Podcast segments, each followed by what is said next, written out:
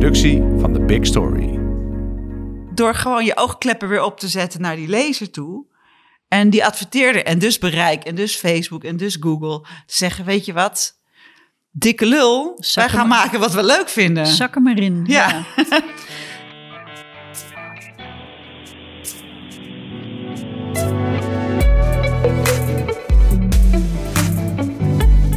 Dit is Komt een blad bij de dokter, de podcast van bladerdokter.nl over media-innovatie. Saar Magazine, een mediamerk voor vrouwen van 50 plus, is mateloos populair. Als magazine is deze relatieve nieuwkomer in het medialandschap een geduchte concurrent aan het worden voor andere 50 plus mediamerken zoals Nouveau, Elegance, Libelle, Margriet, Zin en Plus. Maar waar veel van deze traditionele mediamerken op basis van een papieren fundament nu bouwen aan online verdienmodellen, zie je bij Saar eigenlijk een tegenovergestelde beweging. Saar begon als online magazine. Er werd geld verdiend met veel pageviews, programmatic en native advertising. Op verzoek van de lezers kwamen er papieren uitgaves.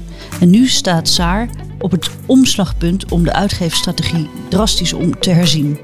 Niet langer de focus op online sales en advertising, maar zoeken naar nieuwe verdienmodellen waarin de lezer centraal staat.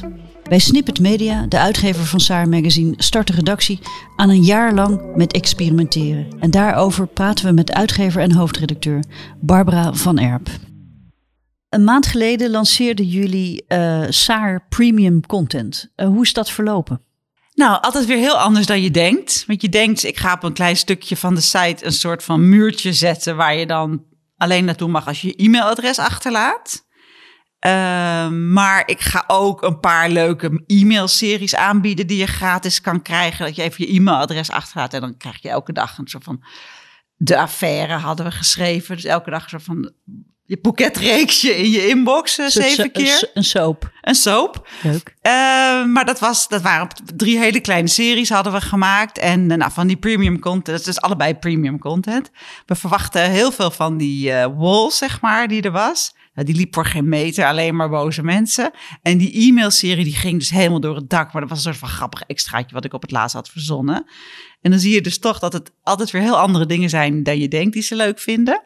Maar dan moet ik zeggen dat die premium content... In het begin waren ze alleen maar boos ik wil het lezen en ik kan er niet buiten. En wel wat techniek veranderd dat je wel zo van preview kan zien. Want het was een beetje knullig. Je kon er echt niet in Ja. als je via Facebook erin wilde bijvoorbeeld.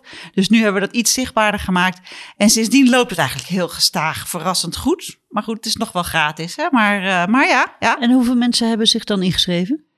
We hebben nu eh 4000 eh, premium content leden. Zo, nou, dat is in een maand. Ja, Dus ja, niet klopt. slecht, toch? Nee, en die, maar die e-mailserie die gaat dus helemaal door het dak. Die zit geloof ik op 10.000 mensen. Die zijn drie verschillende series. Hebben zoveel overlap. Dat weet ik niet precies die cijfers. Maar ja, dus het is... ehm, het gaat eigenlijk wel weer heel goed. Heel grappig. Kun- En kun je eh, voorbeelden geven van, van wat je dan krijgt extra als je achter die inlog zit?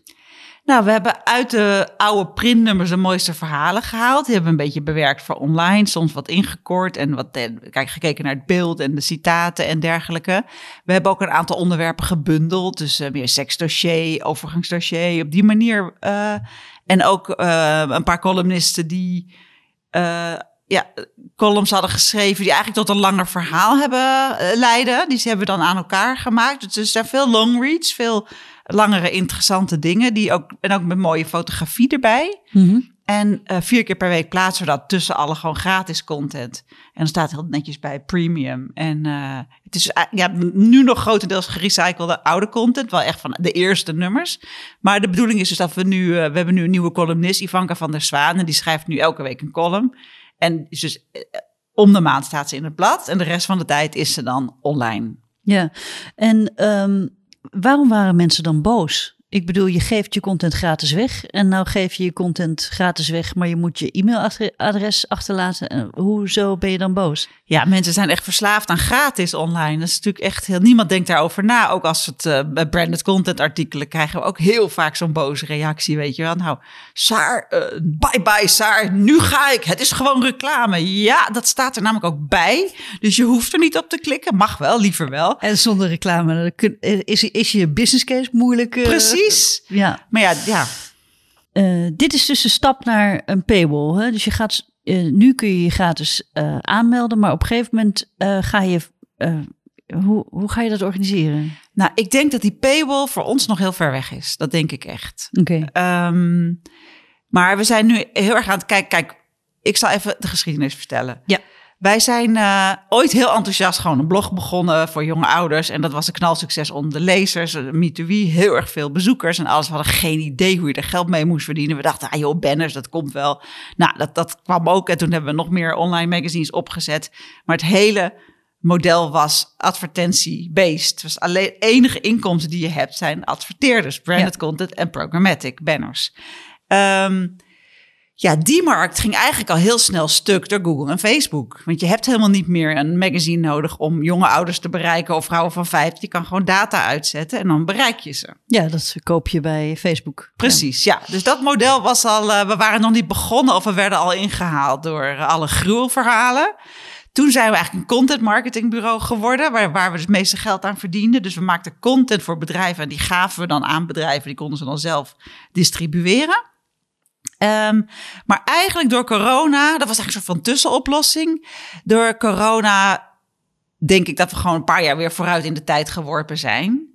Dus ik zag het ging eigenlijk allemaal heel, best wel heel prima met de inkomsten en zo. Maar er was een enorme effort ook voor corona om die adverteerders te krijgen, om die klanten te krijgen. Ehm, ik zag gewoon dat de 60% van de energie op onze ja, redactie en op kantoor ging naar het werven van nieuwe klanten. Ja. En dat vind ik het minst leuke van mijn werk. Toen kwam corona en toen zag ik gewoon helemaal dat, dat niemand meer wist welke kansen op moesten rennen en, en hoe het moest. En gek genoeg kwam het geld nog wel binnen. Het was niet eens een financiële moeilijke situatie. Maar in augustus, ik kwam terug van vakantie en ik dacht, ja, ik stond op zo ook wel op een soort keuzemoment. Wat ga ik nu nou, met een partij samenwerken of niet? En opeens had ik een soort van helder moment dat ik dacht, ik heb zo'n teringhekel aan het jagen op adverteerders. Ik hou best van adverteerders als ze het heel leuk vinden om samen te werken. En we hebben enige samenwerkingen met merken die echt zeggen van oké, we kiezen nu voor die 50-plus vrouw. En dat blijf ik heel leuk vinden, want dan kan je echt redactioneel erover nadenken.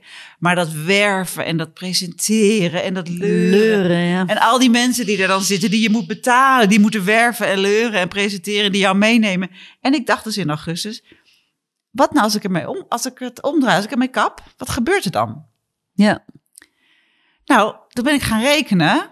Ehm, we, verschijnen, we verschenen vorig jaar vier keer per jaar. Ja. Maar ik wilde al heel graag naar zes keer per jaar. Dus ik dacht, wat nou als ik onze hele begroting van de hele uitgeverij op 0 euro advertising zet? Gewoon nul. Ja. Eh, dan hebben we dus ja, andere inkomsten. Dat zijn de abonnees. Dat is natuurlijk niet genoeg als basis, maar even als denkrichting. Mhm. Ehm, hoe groot is dan het gat wat ik dan heb volgend jaar? Dan gaan we naar zes keer per jaar. Komt dus meer volume aan geld binnen. Eh, maar ja, 0 euro in, in, in print, in online, in. Dat programmatic komt vanzelf binnen. Dus dat heb ik dan wel meegeteld. Een beetje Ja. gesmokkeld. Want, nou ja, goed, daar kom ik zo op, eh, op terug. Nou, dan heb ik een gat. En dat gat was eigenlijk niet zo heel groot. Want je bespaart ook kosten, omdat je dan geen salesmensen meer in dienst hebt. Juist. Want ik had op een gegeven moment op mijn hoogtepunt, had ik zat, we hadden bijna 2 miljoen omzet, maar ook 2 miljoen kosten. En dan denk, denk je ook, wat zit ik hier nou te doen, weet je wel? Ja, want het hebben van een eh, professioneel salesapparaat in huis is gewoon heel duur. Is gewoon heel Ja. duur. Ja. En ik dacht, ik kan dit gewoon morgen uitzetten, deze kosten. Nou, wat gebeurt er dan? Nou, dus dat sommetje kwam helemaal niet zo gek uit. We hadden wel een tekort nog voor dit jaar. Maar dat was ja, ja, overbrugbaar, want er staat nooit 0 euro advertising in SAR. En we hebben nooit 0 euro branded content. Ja. Dus ik dacht, verdomd, dit komt nog uit ook. En helemaal, dus eh, toen heb ik dus een hele begroting gemaakt van, oké, want we bestaan nu een paar jaar, dus ik kon echt kijken, oké, hoeveel eh, eh, afvallers hebben we qua abonnementen? En hoeveel aanwas is realistisch om te realiseren? Als je van vier keer per jaar naar zes keer per jaar, dan word je iets duurder. Dus dan is de, ja, de aanwas is dan iets lager, neem ik aan. Dus dat heb ik helemaal door zitten rekenen op allemaal Excels. Dus hoeveel abonnees heb ik dan nodig om in dit transitiejaar 2021, aan het einde van het jaar, 100% te kunnen leven van de abonnees? Nou, dat was een super haalbaar eh, model. Kijk. Dus we zitten nu in een overgangsjaar waarbij ik zeg. ja, we zijn even met, ja, met, met ene been dus in de lezer moet betalen, andere been nog, alsjeblieft adverteerder, blijf nog even bij ons. Ze zijn trouwens straks ook nog welkom, maar dan is wel op een beetje andere condities, niet meer allemaal kleine rotcampagnetjes en geen geleur meer, weet je. Iedereen die iets leuks wil met ons, die enthousiast is over ons, die is hartstikke welkom, gaan we leuke dingen mee doen, maar dat leuren, dat is nu gewoon klaar. En dan, uh, nou, dan lijkt het erop dat we dit jaar, ja, we zijn dus sinds november hiermee bezig. We halen precies wat we voor. We kunnen steeds beter ook voorspellen hoe de aanwas en het verval gaat. En we lopen precies op schema qua uh, abonnementen. Ja, want hoe gaat het nu? Hoeveel abonnees heb je? We hebben vandaag zijn we over de 11.000 gegaan. Oké, okay, en dat ja. is voor de, voor de printversie. Voor de printversie. Ja. ja. En uh, hoe zit het met de losse verkoop? Ja, die, is, uh, die gaat steeds een beetje omhoog. Mm -hmm. Dat is iets van um, 8000. Okay. En als je naar die grafiekjes kijkt van al die dan zie je elk nummer, dat er, dat het nummer wat dan daarna komt, dus je van het jaar ervoor, die vergelijkt ze altijd met dus ja. uh, drie jaar op rij, zitten die piekjes net even wat hoger. Maar dat is, ja, dat is minimaal. Dat, okay. En dat vind ik ook een heel moeilijk spel, die losse verkoop. Ja. Je weet nooit of je er ligt of niet. Maar we hebben helemaal geen last gehad van corona. Al die kiosken die dicht zijn en zo. Zo. We hebben wel massa gehad met de timing. Heel toevallig dat we dan drie weken voordat de ACO's weer dicht gingen, dat we dan verschenen. Weet je, en die eerste piek, die moet je natuurlijk hebben van die eerste twee, drie weken. Dus dat is um, verbazingwekkend goed gaat dat. Ja, en uh, die uh, premium content, die gaat zich dus nu richten op een nieuw soort abonnee. Want als je uh, papieren abonnee bent, dan mag je alles lezen op de site. Ja. Maar als je dat niet bent, dan. Uh, dus je gokt nu eigenlijk op een nieuw soort klant. Ja, dat is een hele goede vraag. Dat doen we inderdaad. Uh, er moet ook voor de wel papieren abonnee iets nieuws te beleven vallen natuurlijk. Dus dat is ook wel steeds een uitdaging. Je kan natuurlijk niet alleen maar oude content recyclen daar. Mhm. Mm-hmm. ik ga je heel eerlijk zeggen dat ik niet precies weet wat we aan het doen zijn op dat vlak. Ja. Het is heel veel experimenteren. Daar heb ik dit jaar ook voor uitgetrokken, omdat we dus nou, die inkomsten nog niet nodig hebben. Maar ik wil aan het einde van het jaar wil ik dus een heel strak plan hebben, dat we weten wat wel en niet werkt. Als we nu weten dat mailseries werken, gaan we dus meer mailseries maken en die gaan we dan straks betaald aanbieden. En we weten ook dan over welke onderwerpen die mailseries uh, moeten gaan, die het het beste doen. Uh, dus dat is wel een weg waar we naartoe gaan. En dan krijg je inderdaad twee of drie soorten lezers. Gratis lezers, papieren lezers en digitaal premium lezers. Ja. En ja, daar, dat, dat wordt een hele interessante nieuwe mix. Ik heb ook voor dit jaar nog niks in de begroting opgenomen over inkomsten van online. Dat is, dat is voor later. Ik wil eerst uh, kijken wat werkt er. We hebben een heel plan gemaakt van wat we gaan aanbieden, maar we weten nog niet precies wat er gaat werken. Ja, en kun je, kun je voorbeelden geven van welke content zich nou goed leent voor uh, premium? Ja, dat is een mooie serie over de affaire, de soap. um, ze zijn heel erg geïnteresseerd in werk. Dus werk na je vijftigste. He, je hebt keihard gewerkt om ergens te komen. En dan denk ja. je, nou, poepoe, hè, die kinderen zeggen gewoon, heb je eindelijk tijd om nog harder te gaan werken. Maar dan hoeft het eigenlijk waarschijnlijk iets minder soms. nou, die vraagstukken, maar ook als je minder keuze hebt en in een, ja, in een bedrijf zit, in een keurslijf en je voelt dat je collega's jonger worden en dat je bij moet blijven. Dat zijn voor ons heel belangrijke onderwerpen. Okay. Hoe blijf je jong op je werk eigenlijk? Mm -hmm. uh, of hoe organiseer je het zo dat dat niet hoeft? Hè? Ga, uh, vertrek en uh, ga beginnen een handeltje op Marktplaats of begin een tech-startup, maar je kan ook voor jezelf beginnen. Dat is wel een heel belangrijk onderwerp, gaat dat worden. Ik vind de overgang, daar is al zo druk. Dat heeft iedereen al een keer gedaan. Dan denk ik, ja joh, dat kan je allemaal wel een beetje opzoeken. Vind ik nog niet zo heel boeiend. Maar uh, daar persoonlijke verhalen over vind ik wel weer heel leuk. Relaties, lange relaties zijn belangrijk voor ons. Uh, onze lezers hebben heel vaak nog ouders die leven. Dus dat zijn ook heel belangrijke thema's. Zoals mantelzorgen, uh, maar ook praten over de erfenis. Hoe heb je dat geregeld? Mm -hmm. Maar ook, uh, mama, waar ligt je pincode? Dat is wel handig om te weten. En uh, hoe, nou ja, dus dat soort onderwerpen zijn wel heel, um, die doen het heel goed bij ons. En, uh, nou, oh ja, en seks natuurlijk, seks. Seks, seks ja, seks, seks zelfs. Ja. ja. goed, daar zijn we al heel snel over eens. maar nou noem je eigenlijk alle onderwerpen. Hoe zien die producten eruit? Ja, precies. Uh, weet ik dus nog niet. Nou ja, deels wel. Um, we gaan dossiers maken. Mm -hmm. uh, dus met een beetje bestaande content, maar ook heel erg aanvullen. En daar kan ook uh, gesproken content in. We gaan ook podcasts maken. Die gaan we ook. We gaan van alles gewoon los aanbieden. Ook om te kijken en te proeven wat er aanslaat.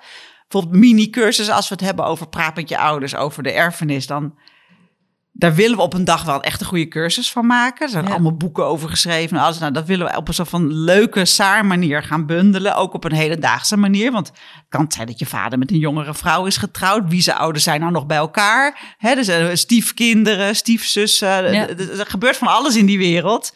Eh, en dat kan hele ingewikkelde situaties opleveren. Dus daar willen we heel mooie. Dus we willen allemaal losse content daarover gaan maken. Soms al een beetje gebundeld in een mini-cursus die nog gratis is, als een e-mailserie. Ehm, maar langzaam toewerken naar een heel mooi groot document. Wat je als een soort van coffee table boek, maar dan online zou kunnen verkopen. Ja, ja. En eh, heb je al nagedacht over de prijsstelling dan? Ja, dat weet ik nog niet. Ik zie zoveel verschillende prijzen door elkaar heen lopen. Ja. Ik zag, eh, maar je ziet ook van, ja, we vragen 79 euro. En dan laatste weken, nu voor 19 euro kan je meedoen. En iedereen is nog heel erg zoekende. ja. Je ziet de Psychologie Magazine, heeft, die waren een van de eerste hiermee. Die hebben wel hele steady eh, tarieven. Ik, hoorde dus van Sterren van Leer dat dat hartstikke goed loopt. Ja, loopt heel goed. En dat zijn dus, eh, dat kost eh, 79 eh, euro, had Ja. ik uit mijn hoofd. Onderwerpen als help, ik heb een puber en eh, help, mijn man is narcist. En, Ja. dat, en allemaal dat soort Ja. cursussen. Die overigens allemaal, en dat is ook wel eh, waar Psychologie Magazine heel prat op gaat. Hè. Alles is wetenschappelijk onderbouwd. Hè. Dus het is niet een blogger van 20 eh, die Nee. geen kinderen heeft, die de, de content maakt. Hè, maar die dus echt snapt waar het over gaat. Ehm, Maar dat doen zij heel goed met die experts erbij. En die Ja. experts prijzen het ook aan. Dus het is ook een co-productie met die expert. Dat kunnen wij ook gaan doen eventueel. Maar het moet wel saar blijven. Ja. Want ik hoorde ook dat er uitgeverijen zijn die nu cursussen aan het kopen zijn. Bijvoorbeeld een EHBO-cursus op, ik noem maar even wat hoor, libellen. En dan denk ik, ja, dat zou ik nooit willen. Ik kan wel een EHBO-cursus gaan aanbieden, maar ja, waar slaat het op? Het is niet saar. Ik wil wel echt een saar-producten gaan maken en aanbieden. ja. Er moet ook wel wat te lachen zijn. Maar het is eh, het, eh, eh, de hoeveelheid focus op e-learning vind ik wel heel interessant. Het is echt Ja. een ding van deze tijd. Hè? Ik denk Absoluut. ook wel dat heel veel mensen door dat, eh, ja, doordat we natuurlijk heel veel thuiswerken, maar ook heel erg veel online werken, dat het afnemen van bijvoorbeeld zo'n digitale training, ja, dat dat mensen dat heel erg normaal vinden. Ja. Was dat twee jaar geleden of anderhalf jaar geleden misschien nog echt wel, maar voor maar een beperkte doelgroep. Ja, iedereen weet nu hoe je moet zoomen en hoe je. Ja. ja. Ja, precies. Oké, dus eh, eh, downloads, zei je, eh, dus dossiers en podcasts en cursussen. En events, we, gaan jullie ook events organiseren? Ja, vind ik moeilijk. Begon ik over na te denken. Nou ja, lockdown, lockdown, moeilijk, moeilijk. Kleine events is wel heel leuk. We hebben het wel een paar keer gedaan. De opkomst is altijd echt heel leuk. Bij ITVA hebben we het gedaan met Pathé thuis. Een middag, een leuke filmmiddag. En ik vind het heel leuk om de lezers te zien. Dus ik ben er wel over aan het nadenken. Maar ergens is niet mijn sterkste punt events of zo. Ik weet het niet. Oké, dus dat eh, zit nog in de, in de pijplijn. Ja, maar ik denk dat de, de onderwerpen die er straks met kop en schouder uit blijken te springen na de zomer. Die moeten ook zo'n component krijgen natuurlijk. Ja. Denk je dat het belangrijk is dat je, je, dat je jezelf als redactie of als bedrijf eh, zo'n proefperiode, zo'n zo'n test gunt? ja, ik zie wel dat er heel veel, ja, heel veel belangrijke ontwikkelingen gebeuren. Zonder ja, er wordt dat al heel veel geld aan wordt uitgegeven. Want wij doen het allemaal minimale middelen. We, moeten, we, gewoon alles, we zijn aan het proeven. We zijn een soort van tuintje aan het aanleggen. En dan dat gaat groeien en dat niet. En dat zie ik wel. eh, ja, bij een groot bedrijf kan dat niet zo. Want dan moet het meteen met een investering. En dan moet het er eigenlijk ook slagen. En dan gaan ze ook veel te lang daarmee door. En dan doet de techniek het weer niet. Weet je wel. En ik heb hem bijvoorbeeld als premium lid ingeschreven bij een, eh, een vrouwenblad, een concurrent, zeg maar. En dan doe je dat. En dan, nou, dan mag je 25 cent betalen om iets te lezen. Maar dan hoor je daarna nooit meer eens. Krijg je geen mailtjes, geen dit. Denk je, hoe krijg je het nou voor elkaar? Om dan niet. Want dat is wat je wil. Je wil die e-mailadressen hebben, toch? Ja, je wil Ja, het ja. kwartje ook. Maar je wilt vooral die e-mailadressen hebben. Je wil Nou, je wil meer- een band bouwen. een band bouwen, precies.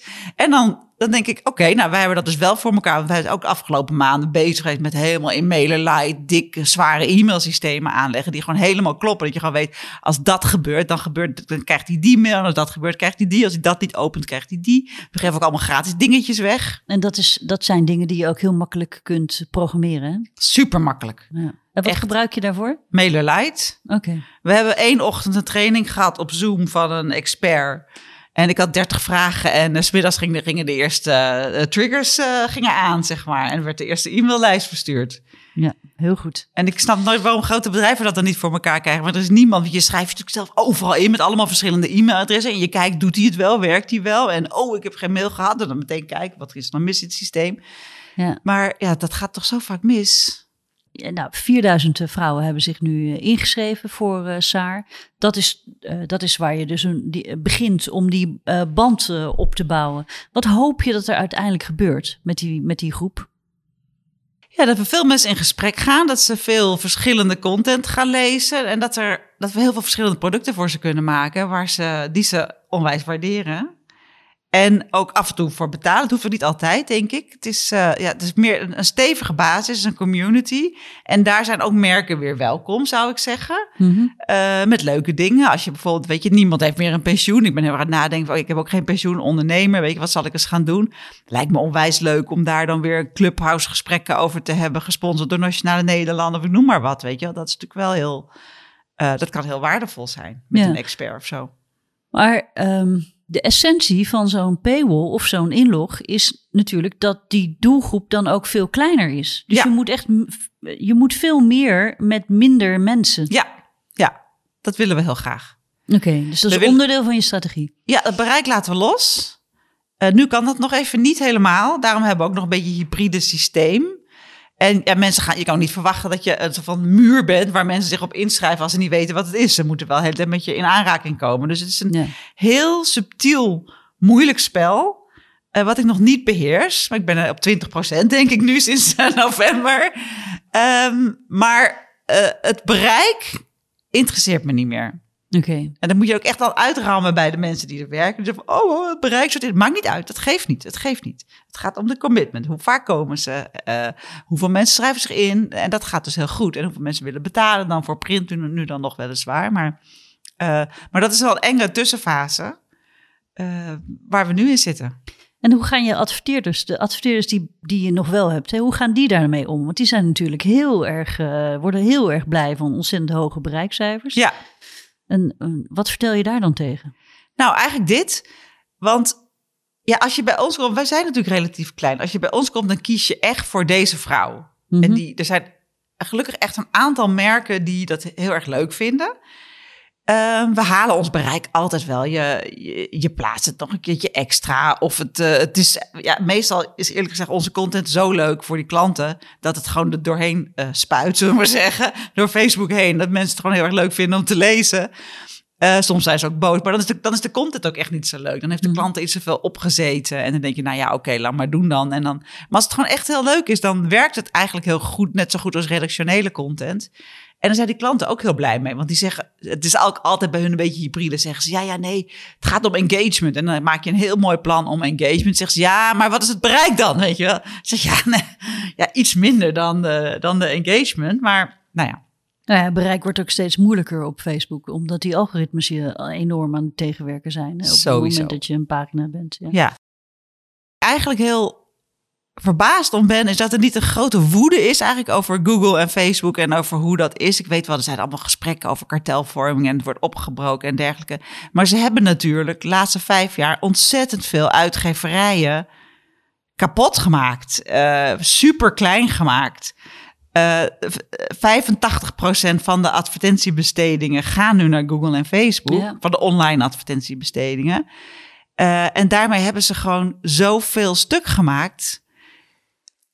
En het verbaast me eigenlijk hoe we dat allemaal maar gewoon accepteren en laten gebeuren. En hoe weinig commotie daar dan eigenlijk over is.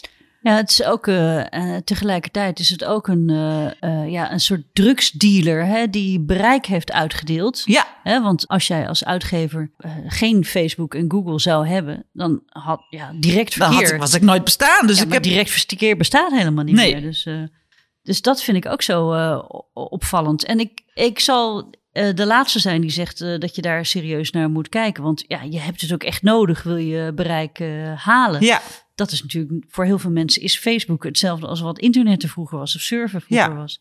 Dus het is, ik, kan wel heel boos op ze zijn, maar je hebt ze ook nodig. ik zit hier dankzij hun. Ja. Maar daarvoor, want ik, ben, ik heb mijn uitgeverij gebouwd op hun. Dus ehm, ik heb je al eerder gezegd: don't build a house on land you don't own. En dat heb ik gedaan. Ehm, maar ik vind het heel cru voor veel grote uitgeverijen. Ik kijk hier naar een prachtige foto van de New York Times. Die hebben er ook last van. Uh, die, hebben, die moeten steeds meer kantoorruimte vrijmaken om minder kosten, omdat hun advertentieinkomsten zijn teruggelopen.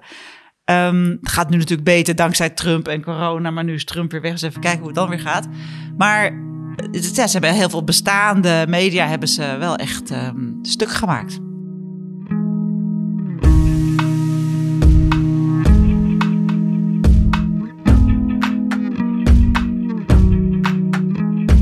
En jij vertelde ook dat jullie uh, stoppen, of in ieder geval willen gaan stoppen met uh, programmatic. Hè? Uh, want ja. Ehm, kun je daar iets over vertellen? Ja, het is gewoon irritant. Ik, ik, ben, ik ben betalend abonnee van de Volkskrant. Ik zit in hun app een paar keer per dag. En dan mm krijg ik een soort van video die ik moet wegproberen te slingeren. Terwijl ik al betaald heb.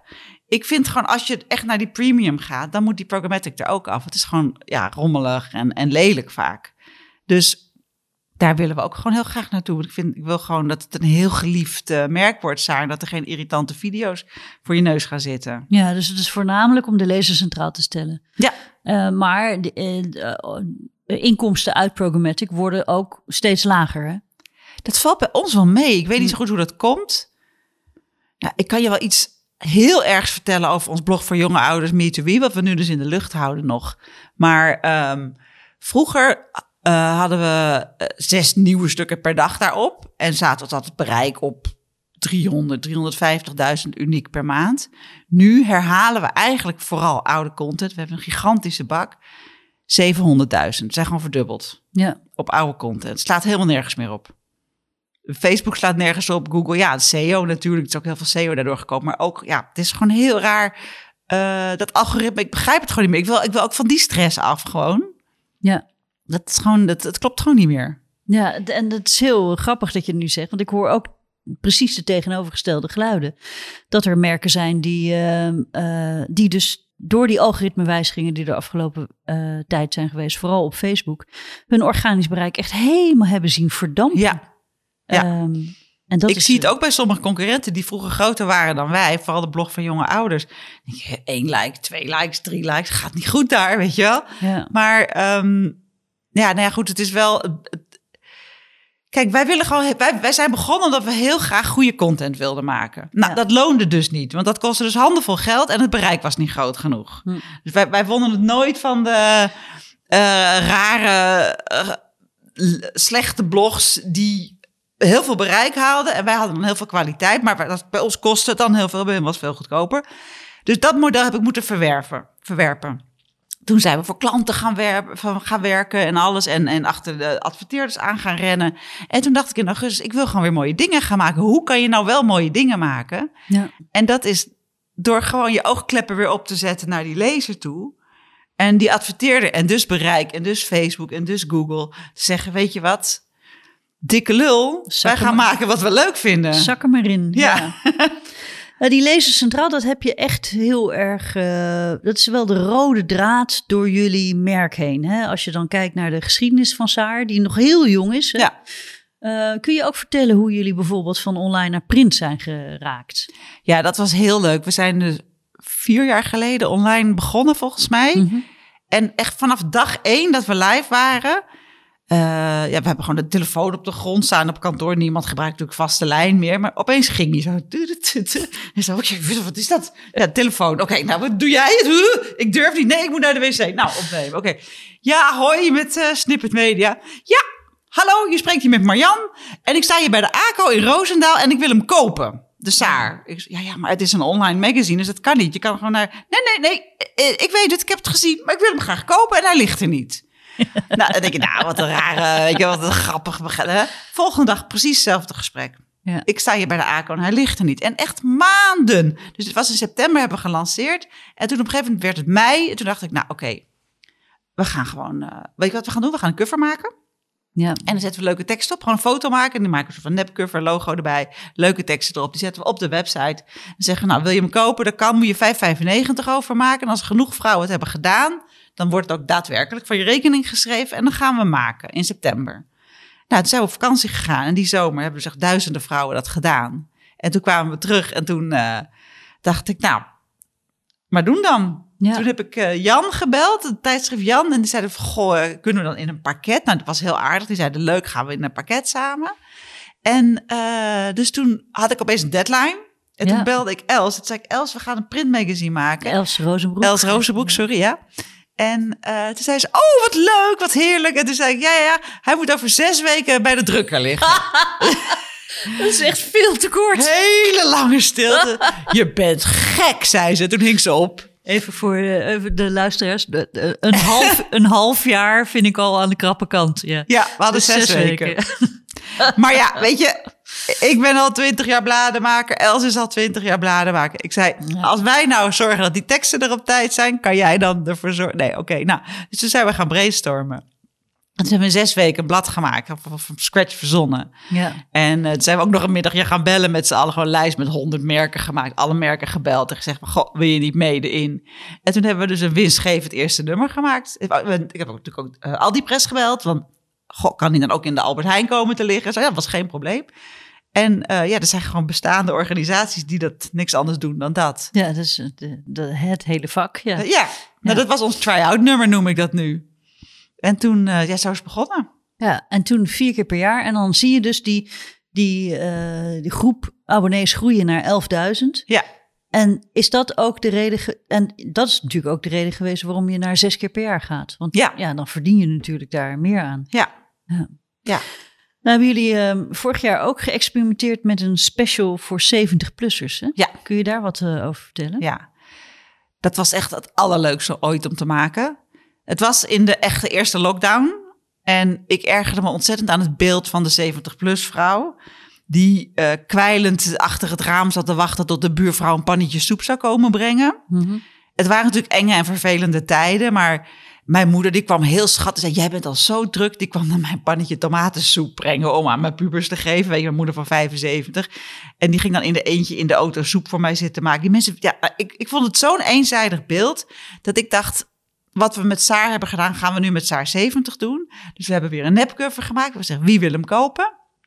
Toen hebben weer eh, vrouwen zich ingeschreven veel Saarlezeressen die het voor hun moeder hebben gedaan. Want het is Ja. toch voor 70 plus net een stap te ver om jezelf online in te schrijven. Zeggen, ja joh, prima als je 6 euro van mijn rekening afschrijft. Dat was toch, nou, dat, dat is, dat, ik, dus ik denk dat het gros echt wel 50 plus vrouwen is geweest. Ik, weet, ik heb het niet precies kunnen uitzoeken.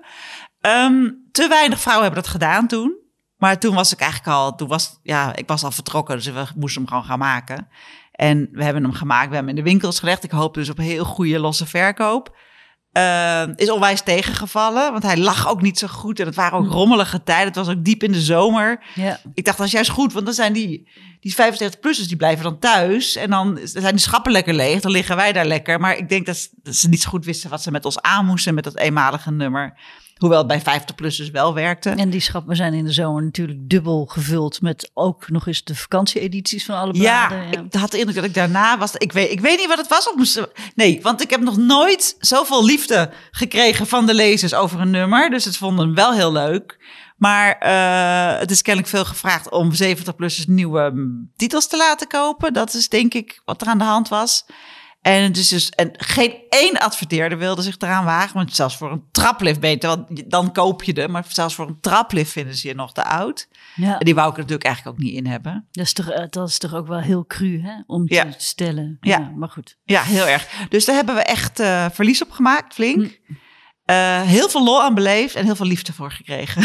Dus, dus, dus we kunnen bij deze concluderen dat dat eenmalig was. Nee, ik ben, nog, ik ben nog niet klaar mee. Oké. Maar ik krijg het niet rondgerekend. Maar ik blijf rekenen en ik blijf hopen. En ik blijf toch zoeken naar een partner die dat met mij wil doen. Maar zodra je dus... Ik heb bijvoorbeeld een... ehm, nou, ik ken de marketingafdeling van een grote supermarkt... Nederlandse supermarktketen goed. Dus die heb ik gebeld en gezegd van... joh, willen jullie dit niet op je nemen? Dat we nog een nummer gaan maken. En dus dat emanciperende beeld van die 70-plusser. En toen zeiden ze... we geven al geld aan eenzaamheid. Ja. Dit is gewoon niet een boodschap. Ze willen gewoon eenzame ouderen en niet vlotte ouderen. ja. Het is gewoon niet te verkopen dit. Hmm. Behalve aan de lezer. Nou, maar goed, dat biedt dan wel weer kansen voor ehm, om dat als een soort premium product te doen. Ja. In- want je gaat natuurlijk, eh, zodra je eh, online content eh, premium gaat maken, kun je natuurlijk ook gaan segmenteren. Je zei net Precies, al. dat je- Carolien. Ja. Eerst, je zei net al dat je eh, met je e-mail druk in de weer bent. Zij- gaan jullie ook die SAAR-doelgroepen? Ik bedoel, jullie doelgroep bestaat vo- voornamelijk voor, van vrouwen vanaf 50 plus. Maar ja, de gemiddelde sterftecijfer in Nederland voor vrouwen is geloof ik 83. Dus dan heb je nog 33 jaar eh, ehm, Te segmenteren. te segmenteren. ja, nee, dat gaan we ook doen. Eh, het staat er bovenaan mijn lijstje nog, maar we hadden zoveel eh, op te schonen en vernieuwingen te doen. Mhm. Ehm, dat ik merkte dat ze helemaal maf van me werden toen ik ook nog met die 70 plus kwam. Maar dat gingen we toch niet meer doen? Nee, nee, nee, rustig, rustig, rustig. Eerst even rustig dit. Maar die, dat ligt eh, te wachten en het, ja, eh, ons aan te staren. We hebben nog ook al die e-mailadressen natuurlijk van die mensen die hem toen besteld hebben. ja. Ehm, Weet je ook hoe oud ze zijn? de mensen die hem besteld hebben. Nee, eh, oh ja, nee, de mensen die ze inschrijven. Voor de nieuwsbrieven. Ja. Het is eigenlijk nog te nieuw, daar heb ik nog niet ingedoken. Nee, Dat zou wel interessant zijn qua ik segmentatie. denk Maar dat onze marketeer dit trouwens wel weet. Want we maken allemaal lookalike audiences van die Mhm. mensen die zich inschrijven. Dus eigenlijk weten we het precies. Maar ik heb het niet paraat. Oké, nou, goed. Kunnen we eruit knippen? Kunnen we ook laten. Laat maar lekker erin staan hoor. Oké. Eh, nou, vertel je dat je voor je 70-plus editie echt nauwelijks adverteerders eh, kunt krijgen. Merk je überhaupt dat adverteerders, dat, zeg maar de vraag van adverteerders aan het veranderen is? En je zegt al dat programmatic achterloopt. Je, zegt, je hebt ook al genoemd dat ze ehm, zelf natuurlijk ook van allerlei dingen kunnen doen op Facebook en eh, Google. Wat, ehm, wat merk jij in, het, eh, in de band met adverteerders? Ja, ik vind het moeilijk. Ehm, ze, ze komen wel echt voor. Bij ons komen ze voor kwaliteit, voor engagement, voor eh, leuke content. Ze komen echt op zoek naar die vrouw. Als je die niet wil, dan eh, hoef ik je ook niet. Dan, dat, ik weet niet. Ehm, die programmatic, dat loopt bij ons vanzelf. Daar doen wij geen sales op. Hè. Dat is nu. Mhm. ehm, dat doet eh, voormalige mannenmedia, zitten we bij. Die hebben natuurlijk ook veel vrouwentitels nu. Dat loopt allemaal vanzelf. Zij doen die sales wel, maar daar ben ik eigenlijk helemaal niet bij betrokken. Ik weet niet zo goed hoe dat gaat achter de schermen. Maar dat loopt heel goed. Dus ik denk, nou ja. Ehm, ja, dus omdat adverteerders al zo makkelijk doelgroepen kunnen bereiken, is het woord bereik valt minder hard dan het woord engagement en leuk en acties. En kunnen we niet eh vrouwenlingen laten testen, uitproberen, winnen acties, eh, events, van alles. Ze willen allemaal bijzondere dingen eigenlijk. Dat Ja. is vooral wat ze willen. Want dat bereik, dat, is, dat, dat, dat regelen ze gewoon met het mediabureau. Dus dat, dat merk ik wel. Wat ik wel heel leuk vind om te merken is, toen we begonnen was echt alle briefings eh, tot 49 jaar, weet je wel. Echt eh, van café mayonaise tot aan Opel, tot allemaal merken die je associeert met die mensen van 50 ook prima kunnen kopen. Ehm, en dat, daar begint nu oog voor te komen voor die vrouw. Dus eh, bijvoorbeeld een merk als Becel is er mee bezig en een Yakult. En nou, er zijn echt wel grote merken die, eh, L'Oréal is er heel erg mee bezig met ouder worden. Grote merken die zich heel precies op die 50-plus-markt, die jonge 50-plus-markt richten. Ja. En dat zijn ook echt de hele leuke klanten om mee te praten. Want die, ja, die kunnen wel ergens anders heen. Bij Libelle zitten ze natuurlijk ook. En bij Linde zitten ze stiekem ook. Maar Linde durft natuurlijk niet 50 plus te zijn. Dus, en wij zijn het gewoon hartstikke. Maar steeds meer mediamerken die durven dat wel te zeggen. Hè? De, ik, ik zie dat bijvoorbeeld eh Margriet en Libelle en Nouveau bijvoorbeeld zich juist heel erg in de markt zijn Ja. gaan zetten als bladeren voor ouderen. Terwijl dat voorheen echt was toebehouden aan ja, de plus en de zin. En ja, Ja. dat was het wel een beetje. Ehm, dus, dus ja, het lijkt wel of daar een bepaalde emancipatie plaatsvindt. Ja, dat zie ik ook. En dat wij juich ik heel erg toe. Eh, we hebben eigenlijk met MeToWe, ons blog voor jonge ouders, hebben wij ook eh, de roze wolk van het moederschap schap afgekrapt, zeg maar. Daar zijn daarna Mhm. ook heel veel mensen gaan doen. Ik wil niet zeggen dat wij dat in ons eentje bedoel, dat was al gaande, maar wij hebben het wel heel hard gedaan. En dat eh, doen we met Saar nu ook. Dat we, maar wij zijn net altijd net iets relleriger en net iets echter. En eh wij photoshoppen bijvoorbeeld bijna niet. Weet je, wel, wat, wat ik denk van, oh, dat kan echt niet, haal dat maar even weg. Maar rauwer en echter. En eh, wij durven het over de dingen te hebben waar veel bladen het niet echt over durven te hebben. Ja. Net iets verder altijd gaan we. Nou, hartstikke mooi. Ehm, wat is nou jouw advies voor uitgevers die, ehm, eh, ja, die in, een, in eenzelfde schuitje zitten? Eh, advertentiekomsten, lastig, meer doen met je lezers. Ja. Wat zou jij adviseren? Ja, ik zou sowieso met een klein teampje, een scrum teampje gaan werken. um, om maar in die bewoordingen te blijven. En gewoon uh, vier specialisten bij elkaar. Een redactioneel, een e-mailer, een, uh, nou ja, een nerd en uh, weet ik wat. En zorgen dat die gewoon vrij uit kunnen testen, testen, testen, testen. En zorgen dat het ook werkt. En op die manier kijken wat er werkt. Want je weet het gewoon nooit. Je weet nooit wat er gaat werken. Dus je moet gaan testen. En je kan dus niet het allemaal op een whiteboard schrijven en gaan uitvoeren vervolgens. Ja. Want dan, dan ga je nat, dan heb je je geld uitgegeven voordat het binnenkomt. En, en je, je moet het op een kleinschalige manier doen. Ja, en uh, als jij straks wel overgaat tot uh, een paywall, hè, zou je dat dan een harde paywall maken? Of zou jij, zou, vind je dat die altijd poreus moet zijn bijvoorbeeld?